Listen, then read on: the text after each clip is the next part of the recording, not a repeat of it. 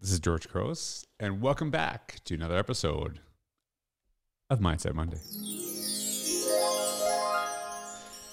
Hey everyone, how's it going today? I hope you're having a beautiful day wherever you are. I hope you're feeling filled with purpose, and uh, that this video, this audio, could help you, you know, start off your week with something to think about on how we interact with each other, how we interact with ourselves. And as I was thinking about the title of this, um, Mindset Monday, I was thinking about this idea of do we tear down or build up? And what does that mean? What does that look like? And maybe a story that would connect with this. And I actually remember when I first started teaching, uh, I, have shared the story several times before, and I think it you know really has made, had an impact on me.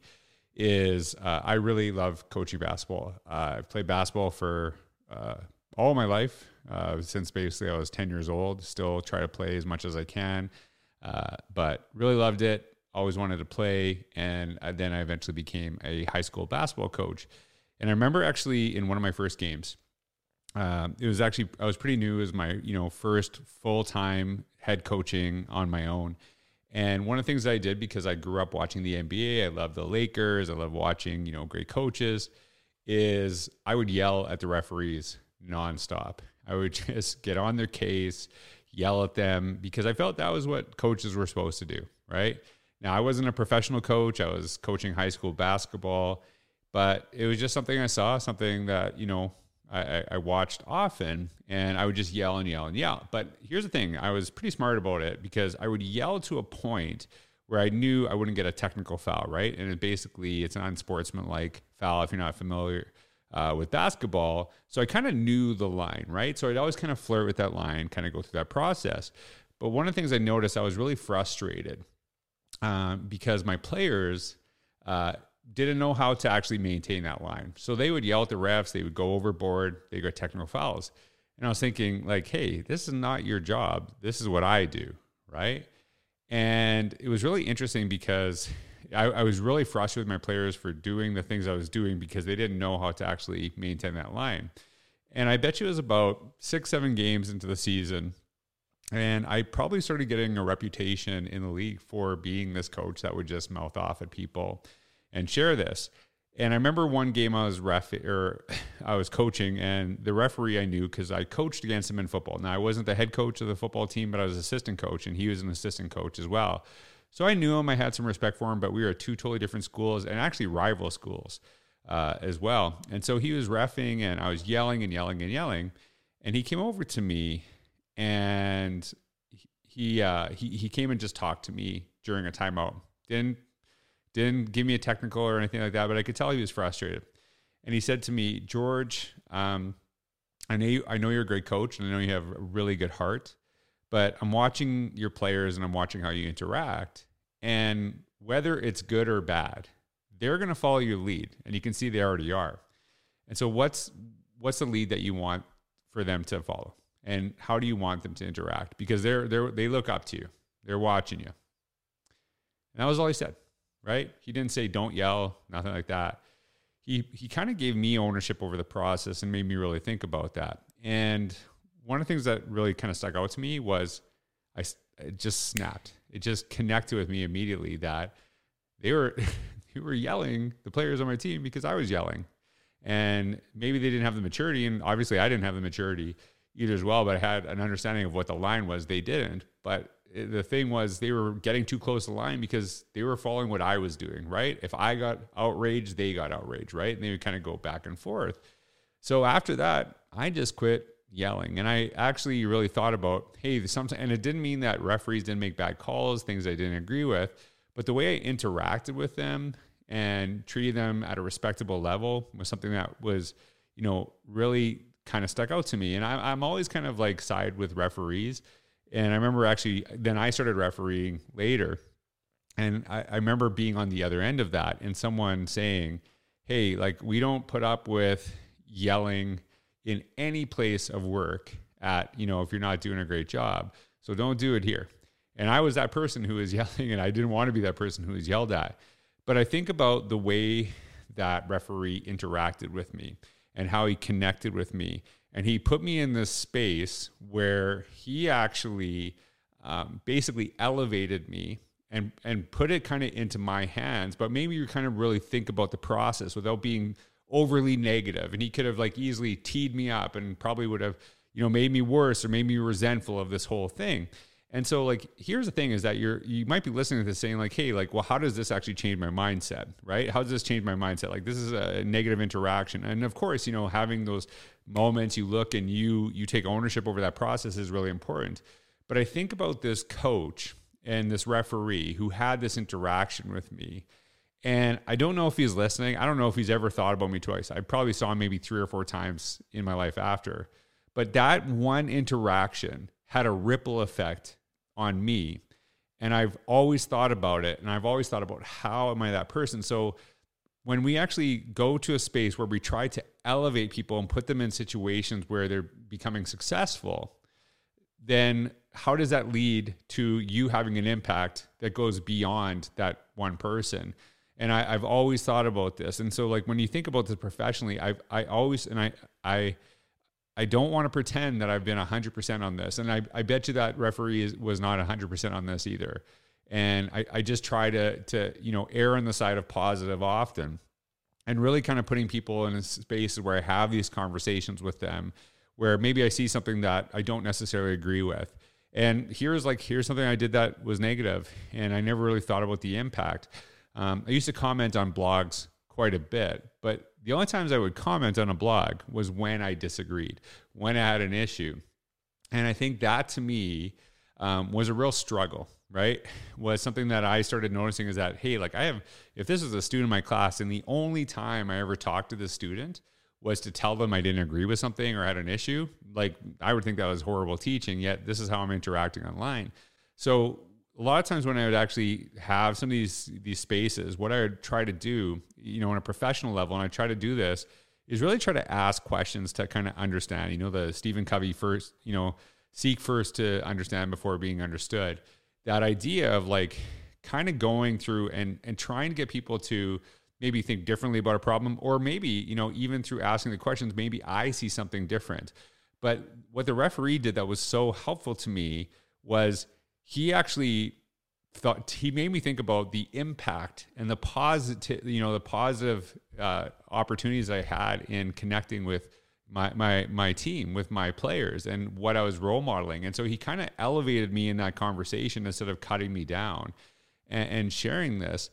And so i think how do you have that impact on others? Because it's not only in that one interaction that you have with that person, but it's how that person is affected and how they treat other people, right? And you know, I, I have seen some times where uh, I, I, think about some of those negative interactions that I've had with people um, that I've shared something and maybe it was you know maybe I just kind of do the little sarcastic comment or share something and I don't see what's happening on the other side of the screen. Then I walk away from my screen.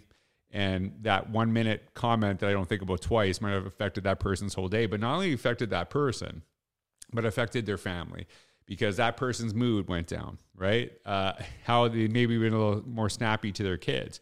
And uh, and I, I understand that because I've been that way, right? When I feel someone is tearing me down, you know, to show their to maybe kind of show dominance or show they're better, as opposed to like, hey, like this is a person that cares about me. This is a person that is trying to elevate me and try to lift me up. And uh, just as a side note, if I get to this space where I feel that people I inter- interact with are in a space where it's about tearing me down, not lifting me up, those people, they're out.